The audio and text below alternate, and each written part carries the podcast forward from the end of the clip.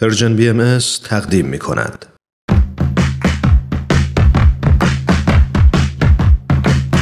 نقطه سرخط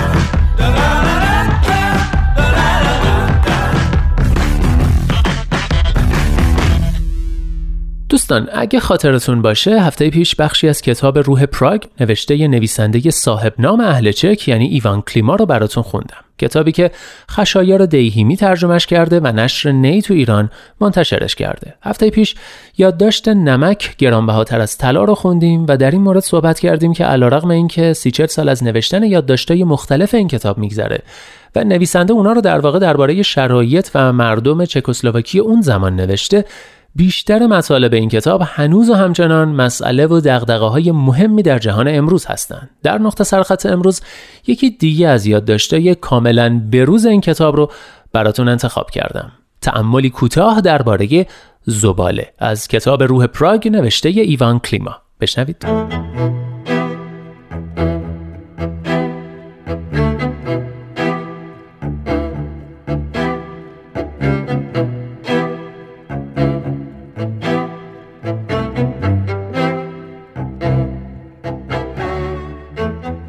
بر سر راهم برای سوار شدن تراموا از قطع زمینی رد می شوم که صاحبی ندارد. این زمین قبلا باغ بود. خانه درون این باغ دیگر خراب شده است و برپا نیست.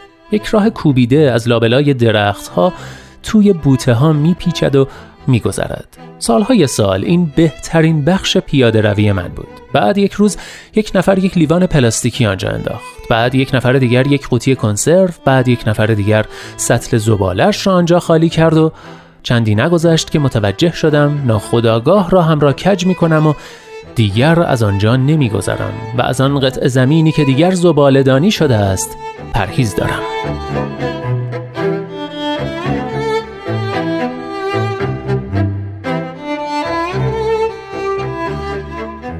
من به زباله از این جهت علاقه دارم که یکی از معضلات زمانه ماست. اما زباله هم معضل زمانه ماست هم استعاره آن.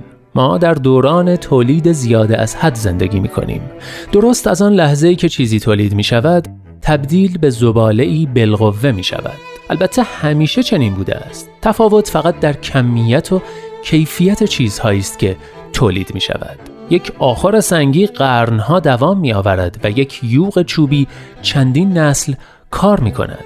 آدم ها یک جفت کفش برای کار داشتند و اگر در فقر مطلق نبودند یک جفت دیگر برای رفتن به کلیسا در روزهای یک شنبه.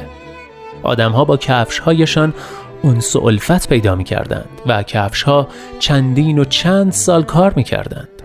وقتی تخت کفش ساییده می‌شد کفاش تخت تازه زیر کفش میانداخت وقتی کفش ها دیگر آخر سر فرسوده و کهنه می شدند احتمالا به این دلیل بود که تسلیم فساد و تباهی طبیعی شده بودند اما امروز چه؟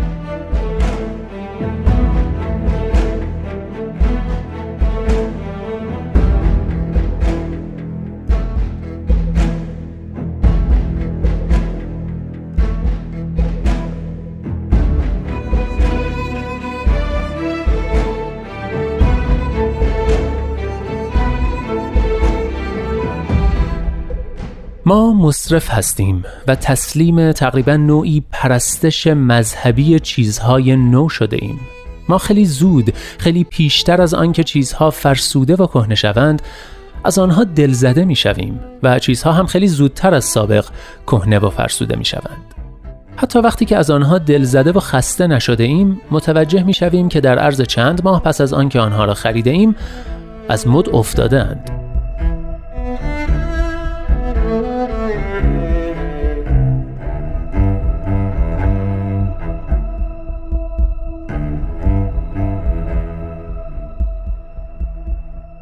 من در کشوری زندگی می کنم که اصلا غرق وفور و فراوانی نیست. به عکس مردم از کمبودها در رنج هستند و عمدتا کمبود آزادی. حال می بینم که چطور این مردم با امید چشم به آینده ای دوختند که نوید فراوانی می دهد نوید باریدن کالاهای فراوان بر سرشان. آری کالاها فراوان خواهند شد و زباله هم اما آیا خوشبختی هم بیشتر خواهد شد؟ من که تردید دارم. وقتی سعی می کنم به این مسئله فکر کنم که چه چیزی می تواند ما را پیش از آن که در زیر زباله ها مدفون شویم نجات دهد به نظرم می رسد که شاید آدم ها اگر سیر و اشباع شوند دیگر گرفتار آن ولع و شهوت مصرف نشوند و در برابر آن ایمنی پیدا کنند و توانایی مقاومت در برابر دیکتاتوری مد و وسوسه و اقوای شکلها و رنگهای درخشان تازه خوشگل را پیدا کنند و بار دیگر به دنبال کیفیات بروند و به این ترتیب سفری به سوی اعتدال و حتی زندگی محقرانه را آغاز کنند.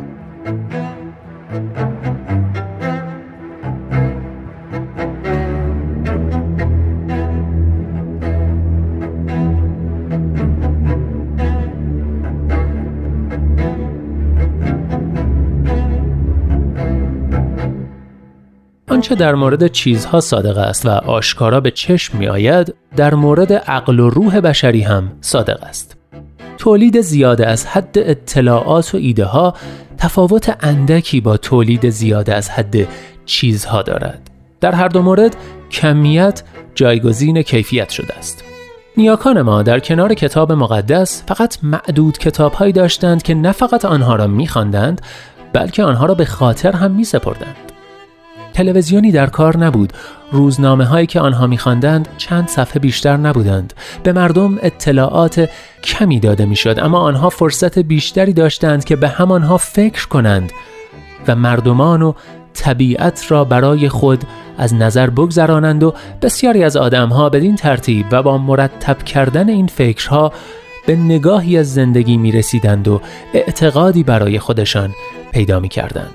اما امروز چه؟ Música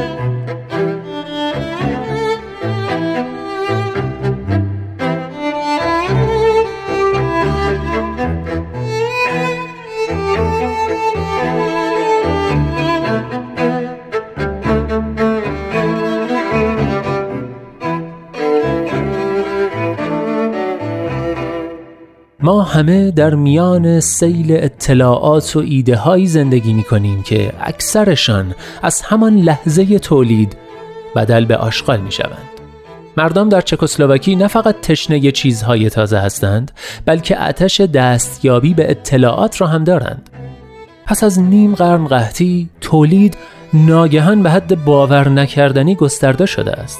مردم این ایده ها را می‌خرند و بعد بی هیچ درنگی آنها را دور میریزند و فراتر از آن بی هیچ تشخیص و تمیزی.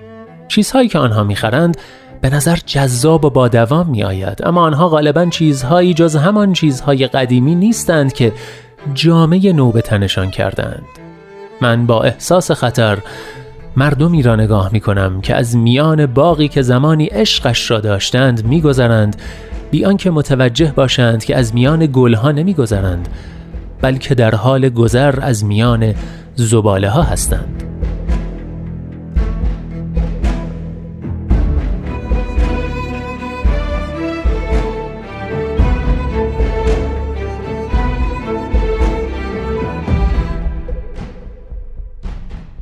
می بینم چگونه به جنبش های تازه می پیوندند و بعد از چند ماه از آن جنبش جدا می شوند تا به جنبشی دیگر و تازه بپیوندند که شعارهای تازه اما به همان اندازه تو خالی به آنها عرضه می کند. جمعیت انبوهی در صفوف طولانی از زیر پنجره من میگذرند و با فریاد شعارهایی در ستایش مردم فریبان سر می‌دهند و به اندیشه هایی می آویزند که سالهاست مردند و منسوخ شدند اما آنها را متقاعد می کنند که راه نجاتشان در همین است.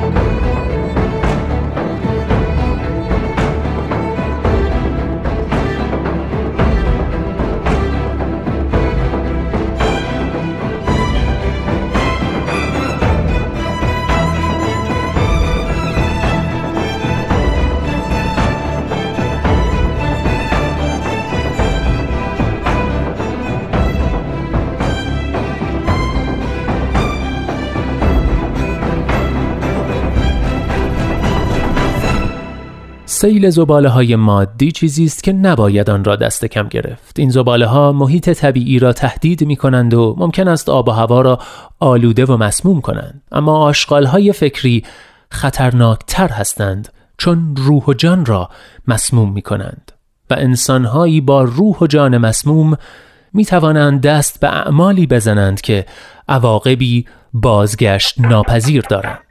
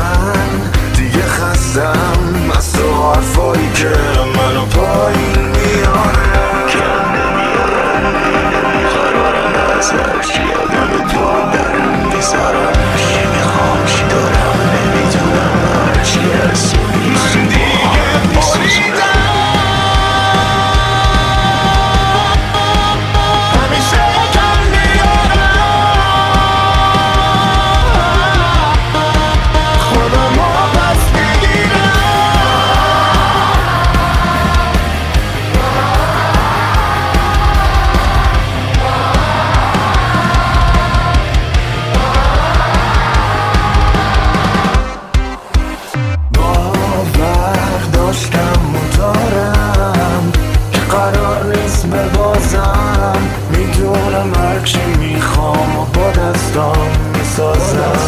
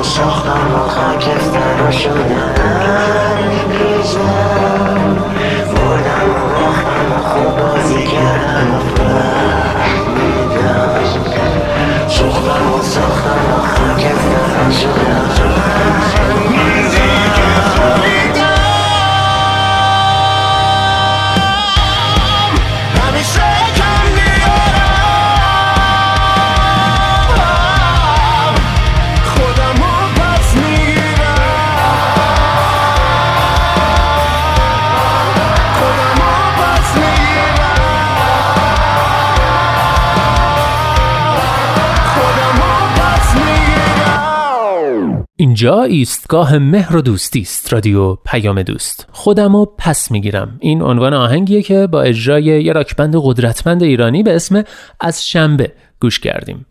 امیدوارم شما به اندازه من با این آهنگ حال کرده باشید.